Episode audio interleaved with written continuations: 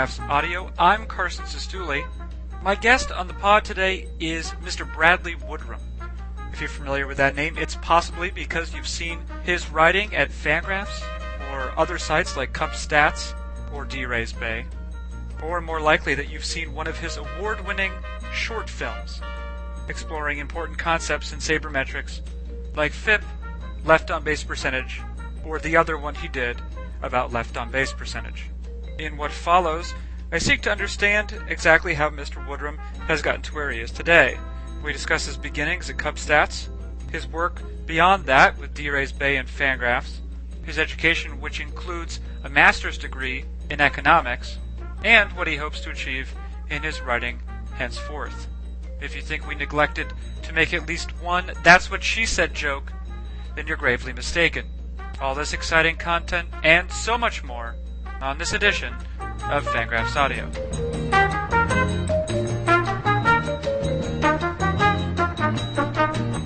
The, uh, the introduction has told you, uh, but I'm willing to concur that the guest today is Bradley Woodrum, uh, calling us from uh, the internet, the nebulous, uh, a nebulous, unnamed space on the internet.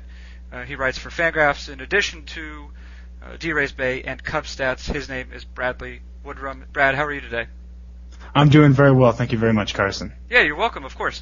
Um, and, uh, Brad, we, we were just uh, talking briefly before we got on here, and uh, not to make you nervous or, or anything, but a lot of really important people have been on Fangraphs Audio. Mm-hmm. And it did make me nervous. Good. Good. That's, um, I like to do that before, just so we know whose show this is, because that's essential to knowing this. Uh, Brad, uh, you're here uh, because I'm curious about you, and because my guess is uh, that some of our uh, readers slash listeners will be curious about you too.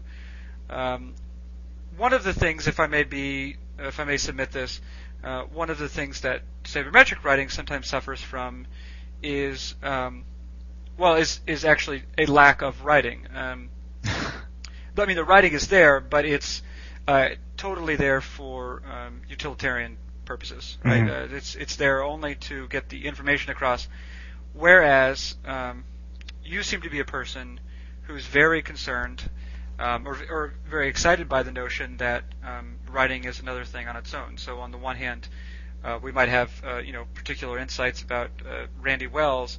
On the other hand, uh, we might want to phrase those in such a way as, um, as to make it palatable too. And this seems mm-hmm. to be something. Uh, whether it's through the writing you've done in Fangraphs, uh, whether it's through the pretty amazing sabermetric videos you've done, uh, and, and most recently through uh, a sort of a noir piece, a noir fiction piece you've done on the, not Todd Helton himself, but Todd Helton's goatee, a, mm-hmm. a living, breathing thing. Yes. Um, you seem to be interested in this. And so I guess what, what, what the plan is here, among other things we'll be doing, is trying to f- find out um, where this interest comes from, mm-hmm. um, you know, the degree to which you're you're happy, you know, about the things you've done so far, and and then, um, you know, beyond that, what you'd like to do, or you know, what, mm-hmm. what your sort of goals are. Um, so let's start, I guess, figuring out with where you started writing. I believe that was at Cup Stats, mm-hmm. uh, maybe cup stats dot blogspot dot com. But tell us, uh, bring us, bring us there, uh, Brad. Well, basically, uh, as an undergrad in college, I was getting my economics degree, and I had a history minor at the time, or uh, a minor in history, excuse me. And I realized shortly into that that the econ degree, though it armed me with so many, you know, skills and talents and, and abilities to analyze things, it really lacked in some of the more rhetorical aspects. I, I, I could figure something out, but I couldn't explain it to my girlfriend or something like that. And that that was frustrating to me. And so one of the things I actually found very interesting was uh, exploring the study of English more. And so I actually ended up getting a double major. I switched my minor to a major in English.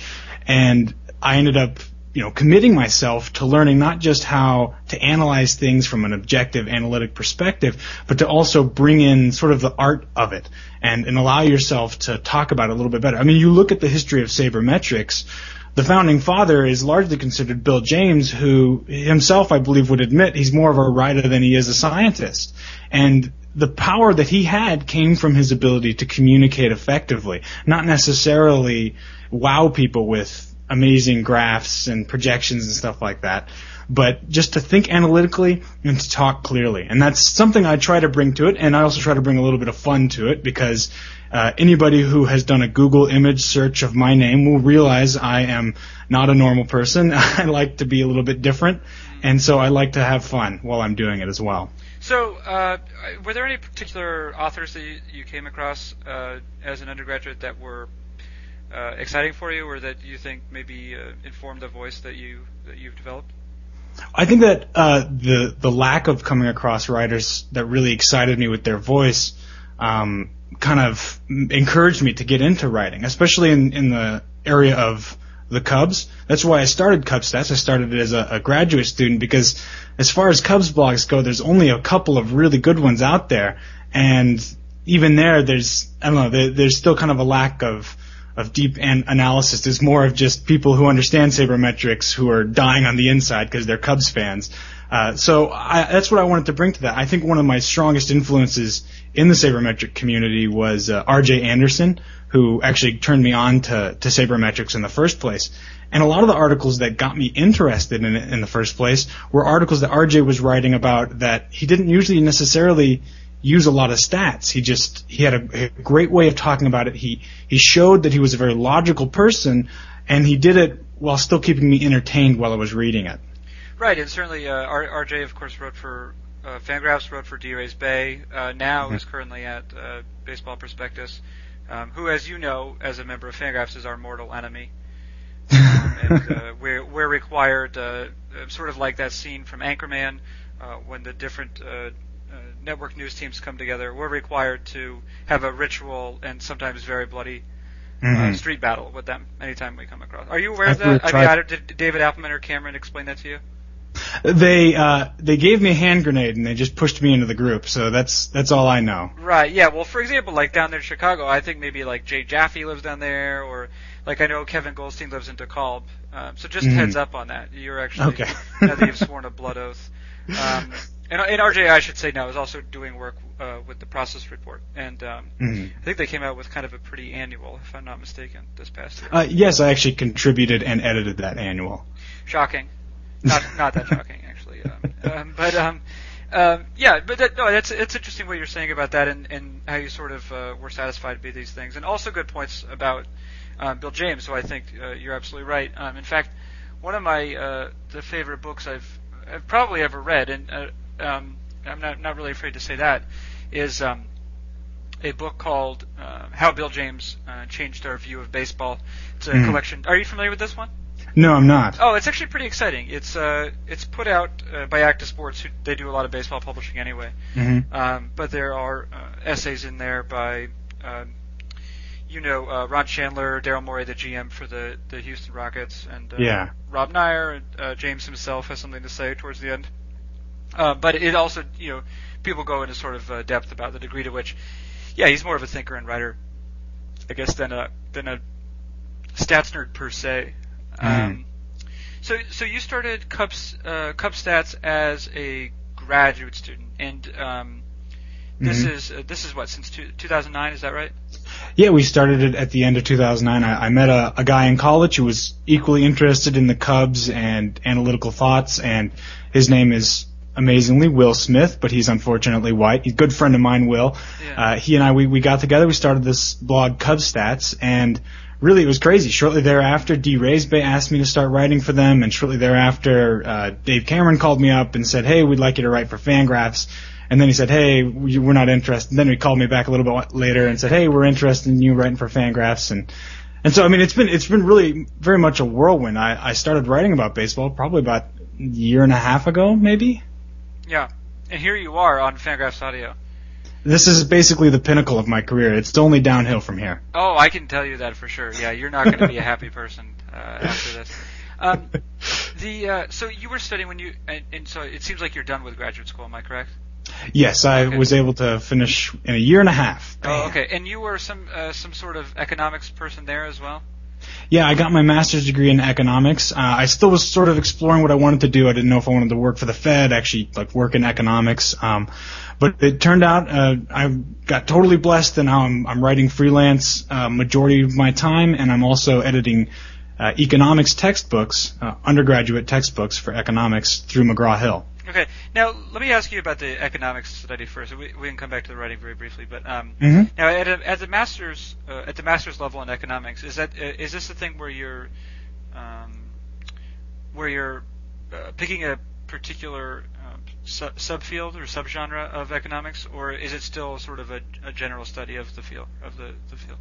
Well, I imagine every program is a little bit different. Uh, my program was what they called a, a heterodox program, where they They do keep it very general, and they, they not only just keep it general in terms of what your what specific classes you're taking, they also keep it general in the uh, the fields that you or the perspectives you study. So I studied a little bit of free market, a little bit of traditional uh, neoclassical economics, a little bit of neo-Keynesian economics. So I, I'm I consider myself a a person with basic knowledge of all forms of economics, but no real maybe deep knowledge of any one specific perspective. Now, I hear you saying neo, neo this or neo that. Is there anything? Are there any before the neos or before the actually you have neo-Keynesian and then there's Keynesian? Yeah. Is there, is there such thing as like proto-Keynesian? Does that exist? Uh, not until I invent it in a little bit. I have been uh, on my personal blog, Homebody and Woman or Homebody Abroad. I've been writing a false history of economics. Um, I'm really hoping someday students will stumble on it and actually put some of these answers on questions, and professors will look it up and start to rewrite history because they don't know any better.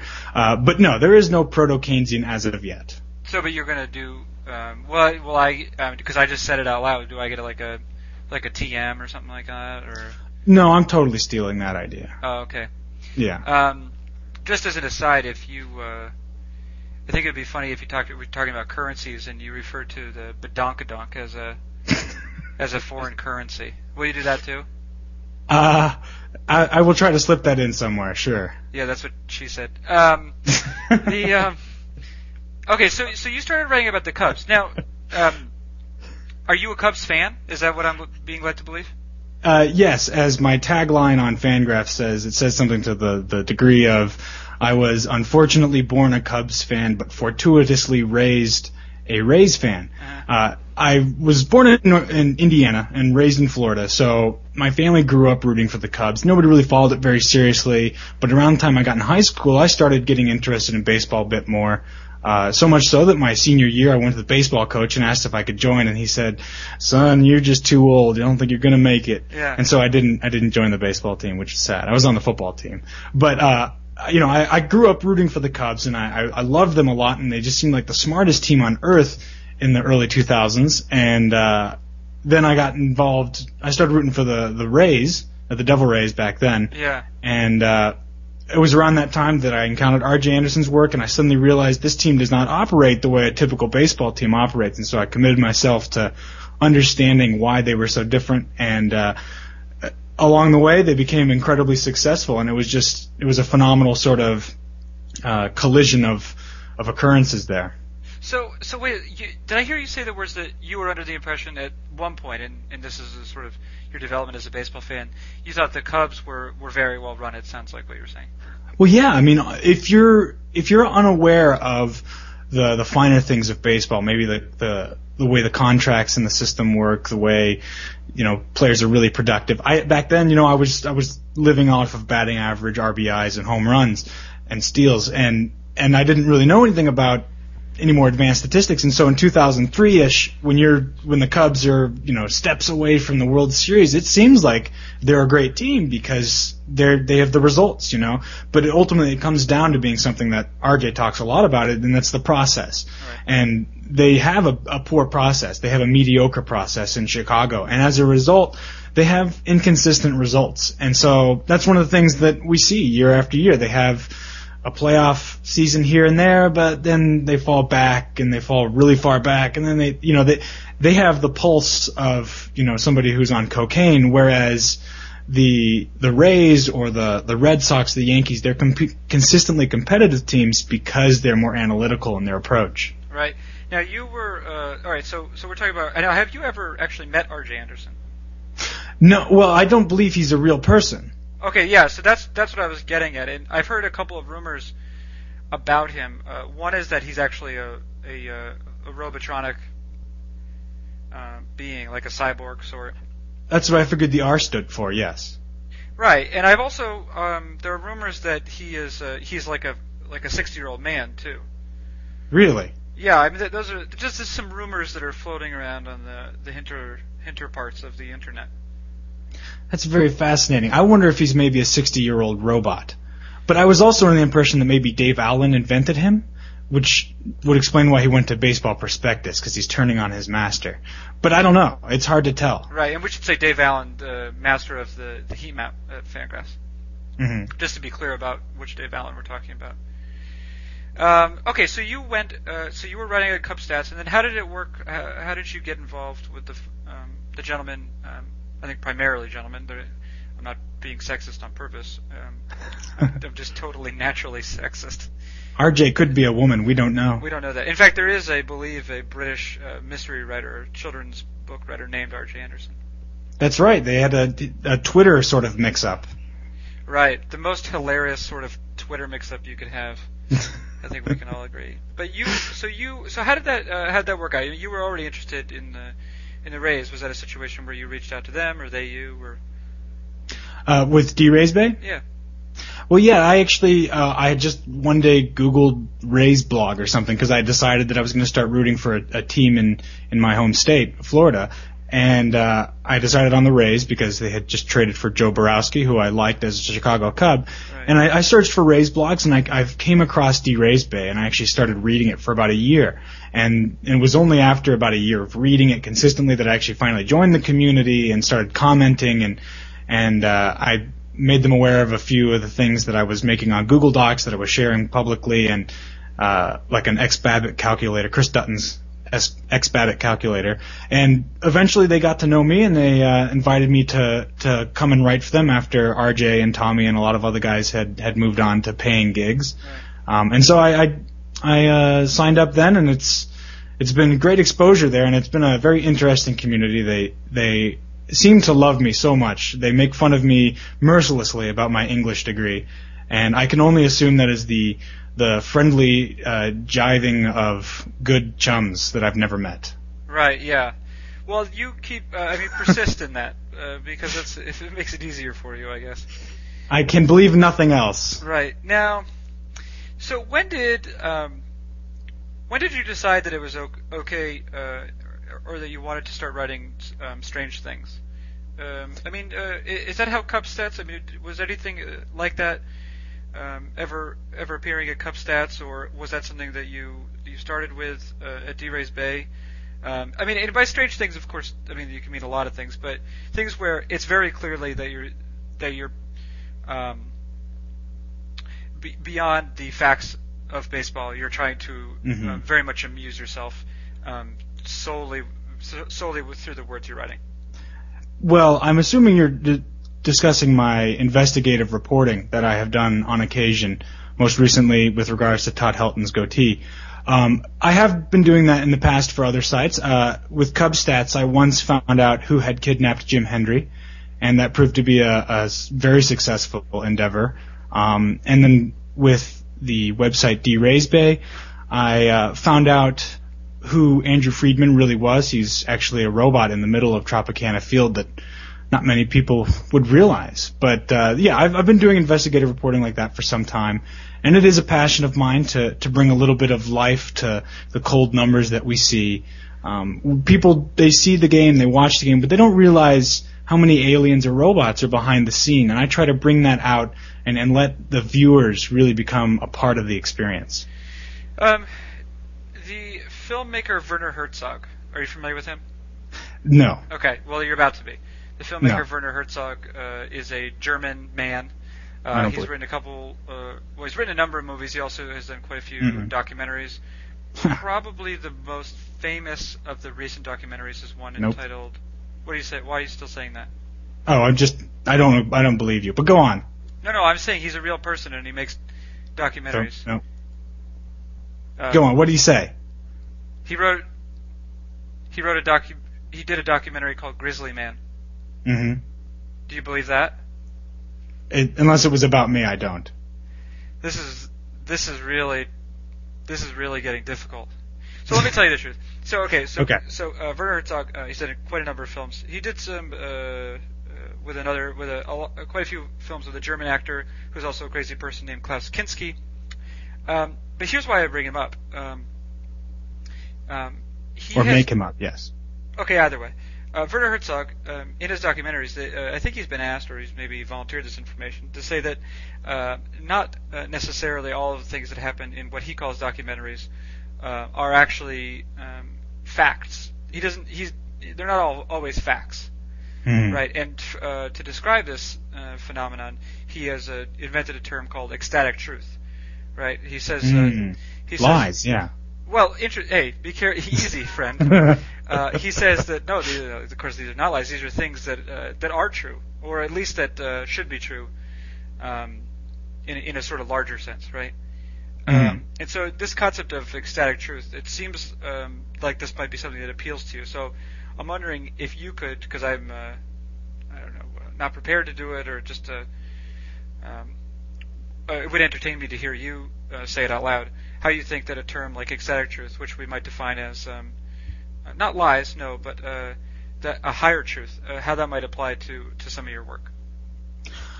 Uh, well, I guess higher truth in that my writing is probably more true than anybody else's ever has been. I would say I agree.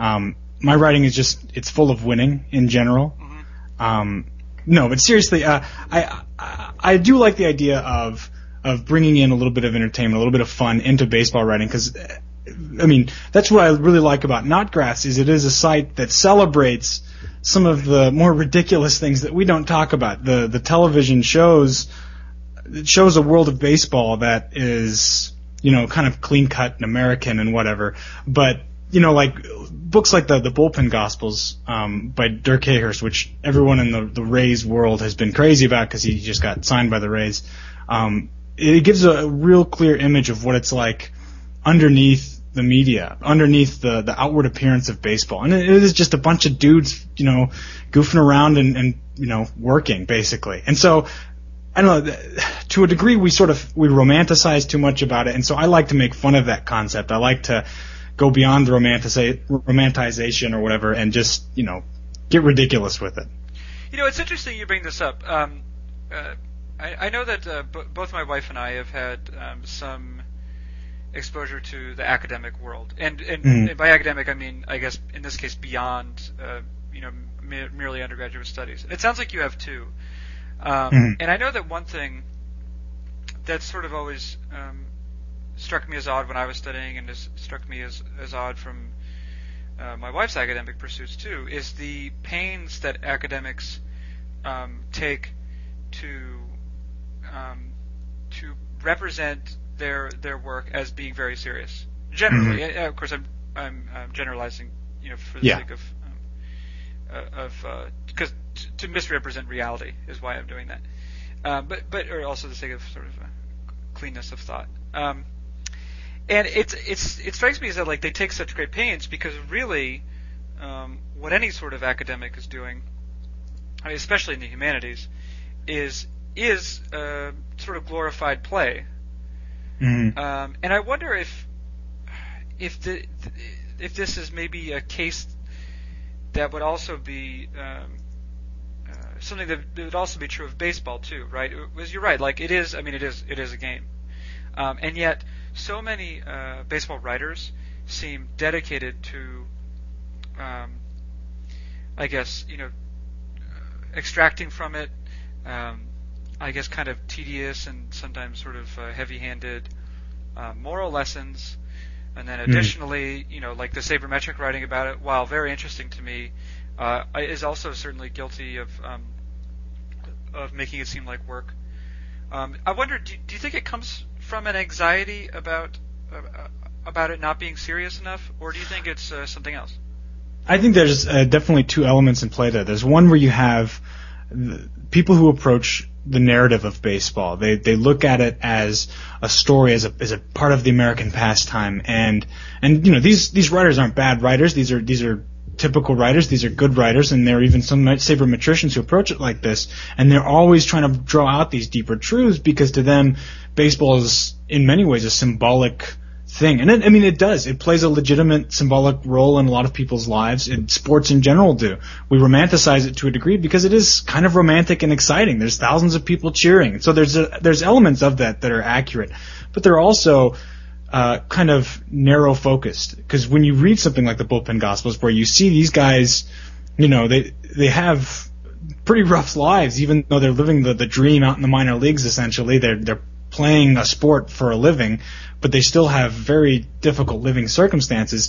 You have, you know, there's sort of a, a dose of reality that comes with that, and you realize that this is, it's a job. It's not just a sport. And so we, we do sort of romanticize it a little bit in that realm. But also in the, the more sabermetric realm, we I feel like we, we suck some of the life out of our writing occasionally. Not all the time, but a lot of times when we feel like we need to to gain a sense of legitimacy, I guess, we, we know our audience may be doubtful of us because we're just some guy on the internet writing on a blog. But we end up losing a little bit of that life in the writing that we could otherwise use to help us communicate effectively.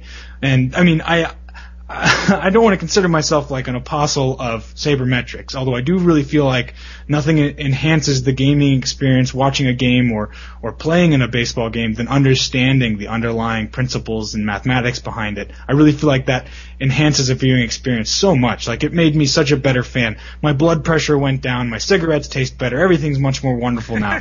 So, I mean, I really think sabermetrics helps, and I think that if we brought a little bit more of I don't know, it's, it, if we brought more of a rhetorical approach, rhetorical in the classical sense, meaning like if we thought about the way we write rather than just trying to sound official and scientific, then we might actually find ourselves with even a bigger community to discuss these things with. Right. Right. Now, now let's get to, to some of your writing that uh, has appeared. Um, well, let's actually, let's uh, let's talk about the videos, because the videos are crazy. Um, you have, uh, you've introduced Um, a couple of concepts now. Um, I believe F I P is one of them, mm-hmm. uh, left on base percentage, and then I think maybe there was at least one more left on base percentage video, mm-hmm. uh, because I think it included maybe some um, some edits, uh, courtesy of, of Tango Tiger.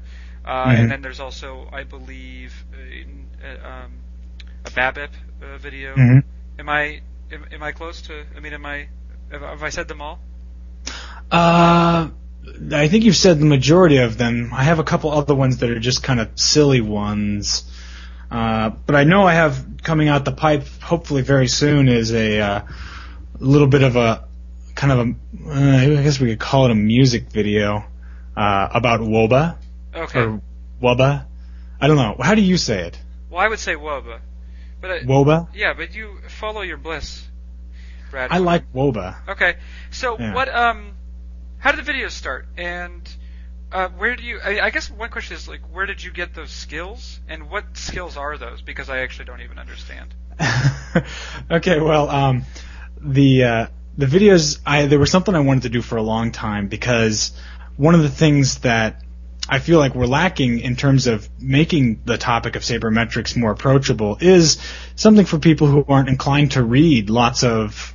Words, you know, words. Yeah, lots of words. Yeah. And so I, I wanted to, I wanted to show it in something that was simplistic and something that would be approachable to a lot of people. And so, uh, whether those videos have succeeded in that, uh, it's debatable. Uh, I always try to think of my father as a target audience, because he is, uh, he's a commercial artist, and so he's not inclined to numbers. He really hates numbers in general. And so if I try to explain something about statistics, something like that, I know he'll get upset, or he'll, you know, he'll, he'll just kind of zone out, or he won't be able to follow.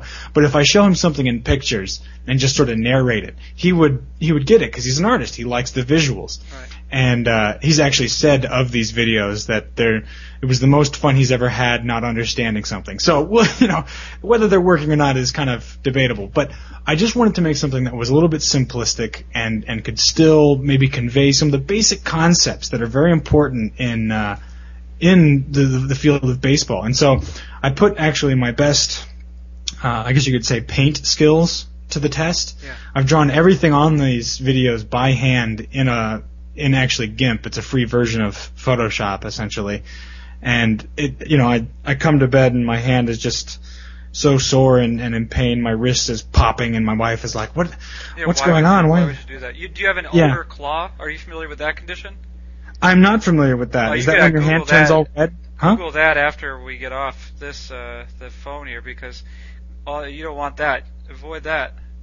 It doesn't sound good. No. I, all I know is that my hand gets like red bed sores from sitting on the mouse pad while I'm doing these videos. So anyway, they're, they're a lot of work. I'm trying to get my father to send me a like a graphic pen or whatever that'll help me draw them a little bit faster. Yeah. Um, but, you know, I so I deliberately make them look like they're drawn by a four-year-old or whatever, because I want them to be – I want to show that it's – you know, I don't want it to be something fancy. I want it to be something that's simple and, you know, something a four-year-old could see and at least enjoy, if not understand. Right. Yeah. And uh, and those are enjoyable. I think those can be seen – well, a number of places on the internet, but your uh, the YouTube you account uh, account you use, I believe, is a Homebody with a Laptop. Is that right?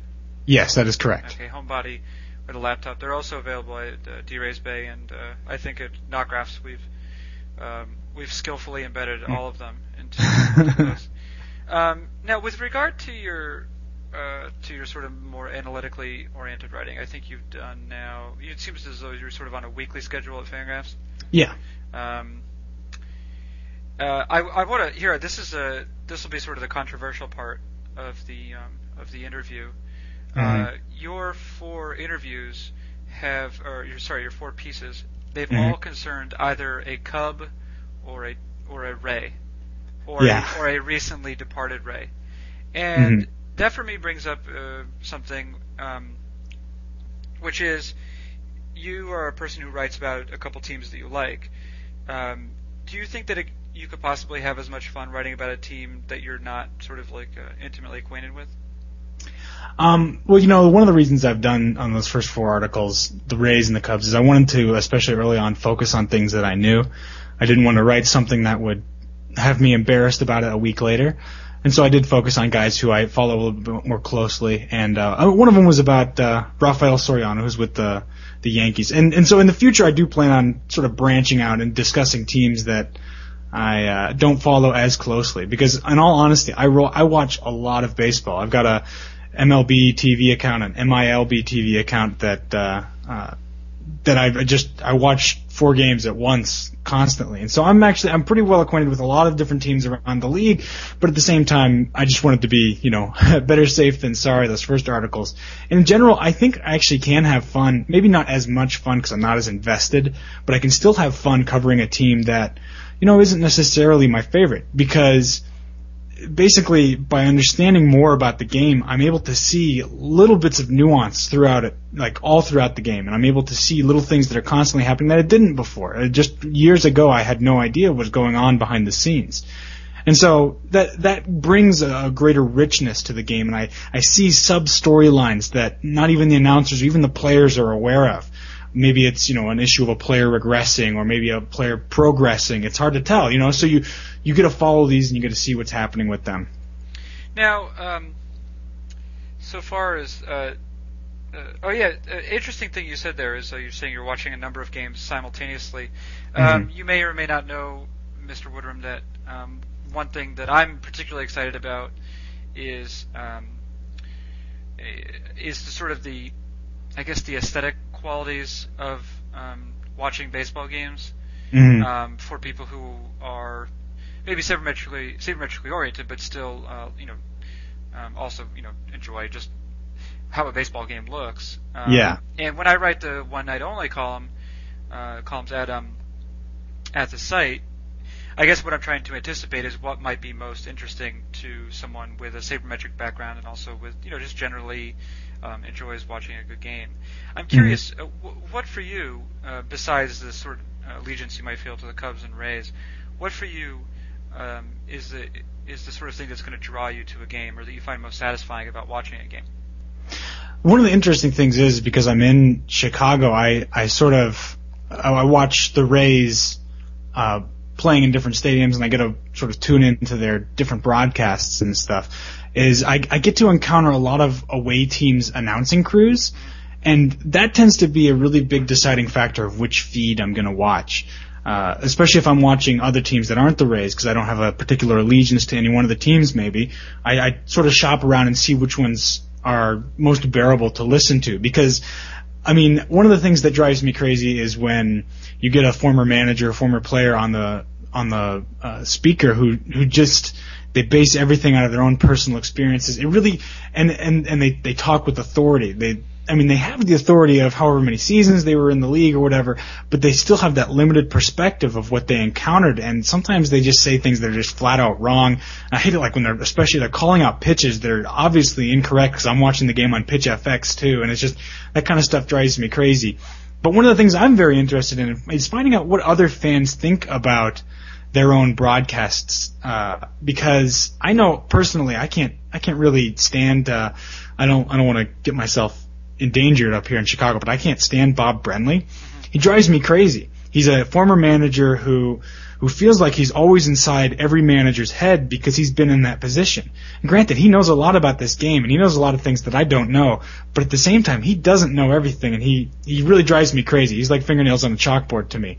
And and there are other other announcers out there that sort of... But correct me if I'm wrong, actually. Len Casper's pretty good, isn't he?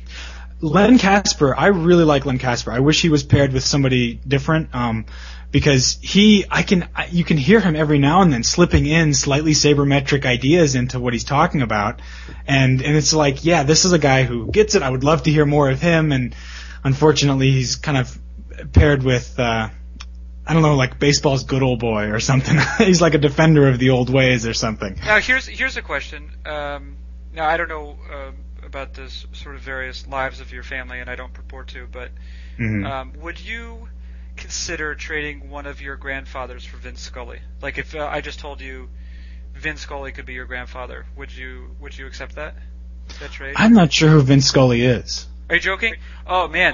Well, if you're watching games, you need to watch a Dodgers game and listen to the dulcet tones of Vince Scully's voice. Um, oh, so he's one of the announcers with the Dodgers? Yeah, he he has been since they were in Brooklyn. Oh, okay. Brad, you're, you're, this is going to be uh, this is an education for you right now. Uh-huh. I feel I feel lucky to be in a position to give you this gift, to tell you to listen to Vince Scully. Well, thank you very much. I think I've probably heard him. I would recognize his voice. Yeah. But uh, I wouldn't know his name. Oh yeah, you need to uh, get thee to a to an M L B dot T V. Um, Definitely, I will. I will do that. Shakespeare famously said. Um, yeah, that's interesting though. Um, the, the the sort of quality of the broadcast team, um, and in fact. Um, I think we, we've probably seen some improvement in the um, in the Rays broadcast this year. Uh, yeah, actually, I noticed that in your one of your recent One Night Only posts about uh, the addition of a center field camera and Brian Anderson. Right, and would you agree that those are both pluses?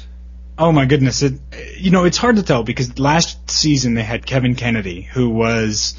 Uh, who, frankly, is an American hero. He apparently stopped a terrorist attack on a plane right. during the season. Yeah. But at the same time, he was also the same kind of fingernails on the chalkboard announcer. So it's hard to tell whether Brian Anderson just seems so amazing by contrast or if he actually is the real deal. Like, it feels like he and Dwayne Satz have a very good chemistry in the booth.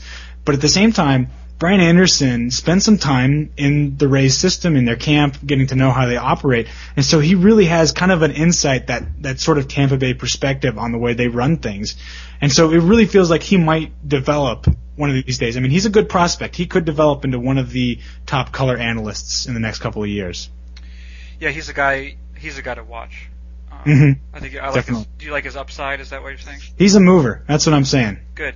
Now, uh, before we destroy the pod, um, mm-hmm. which uh, has happened before, um, I'm just curious as to what you see uh, as your goals, or you know, what is sort of exciting you for the future in uh, in what you're you're able to do, or what you'd like to do. Well, uh, one of the main things I'm working on now is uh, I'm, I'm continuing to uh, work on Saber primer videos. I've got, as I was saying, wOBA coming out the pipe. Uh, I'm still. One of the things I'm I'm struggling with is I know Tom Tango pronounces it wOBA, but I want to pronounce it wOBA, and it, I just feel bad pronouncing it wOBA when, like, one of the fathers of the statistic pronounces it differently. Yeah. How would you? But anyways, yeah. How would you, but sometimes you have to separate separate yourself from the father, right? I mean. Yeah. I Finding that, Nemo. Is that what does that mean? Well, in the movie Finding Nemo, he he separated from his father Marlin, and then. He came. His father Marlin came across the ocean and rescued him. And uh, yeah, it's, unfortunately I haven't seen that movie. What? Ah. Well, okay, so I'll, listen, I'll take that. Is that, I mean, is that a movie worth watching, would you say?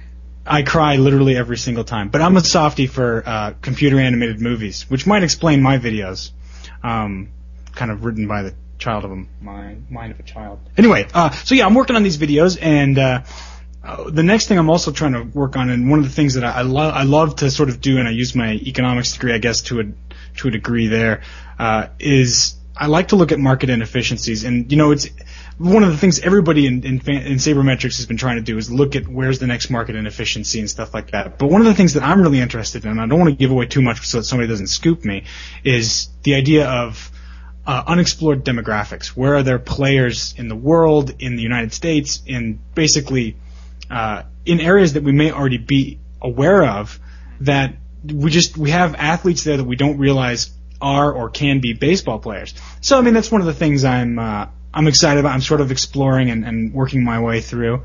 Uh, so you're, uh, what you're saying is you're going to adopt children from foreign nations and then teach them how to play baseball? That's that's how I'm interpreting it. You are a, a phenomenal interpreter. That's essentially what I'm saying, is that there's a huge un, unexplored inefficiency of no, of, I'm going to stop children, of, or, yes. of orphan children in foreign countries. Yes, foreign orphan children, and they could be playing baseball, and we, they don't even realize it. We don't realize it. That's just so terrible just to think about that. No, I know, yeah. But no, it, it it essentially does boil down to something like that, where we have we have athletes, uh, for instance, in India who who play cricket, which is very similar to baseball. And uh, one of the things the Rays have done l- lately that's really you know excited excited me about this, to see clubs doing this, is they've built Uh, a a new academy. They're building a new academy in Brazil, where it's not really known for their baseball players, but what they do have is a large Japanese population, and they do have Japanese baseball academies over there as well. And so one of the things is that here's this huge population of people who uh, do have at least a, a foothold of interest in the sport of baseball, and this is a, a huge place that they could be benefiting from. Just you know the amount of people that are there, the the odds that just like one percent gets interested in it, it would be enough to, to reap in maybe one or two major league quality players. That's a dream. You're a dreamer. um, and and, and uh, who's to say, who's to say, Brad uh, Woodrum, that this entire um, interview hasn't been a dream? I I have no one to say that yeah, it wasn't a dream. That's a fact. Uh, but listen, I want to thank you immediately uh, Uh, for for joining us on Fangraphs Audio, and for uh, I guess helping um, helping I know certainly me understand what's gotten you to the place uh, you know you're at, and, and um, you know, so I guess sort of what uh, what what uh, has motivated you to, to do the sort of work that you, that you're doing, and uh, work that I enjoy certainly. So thank you uh, thank you for that, sir. Well, thank you very much, Carson. Okay, yeah. Well, he uh, has been uh, Bradley Woodrum. I am, and will continue to be, Carson Sestouli. And this has been another White Hot edition of Fangraphs Audio. Is that racist?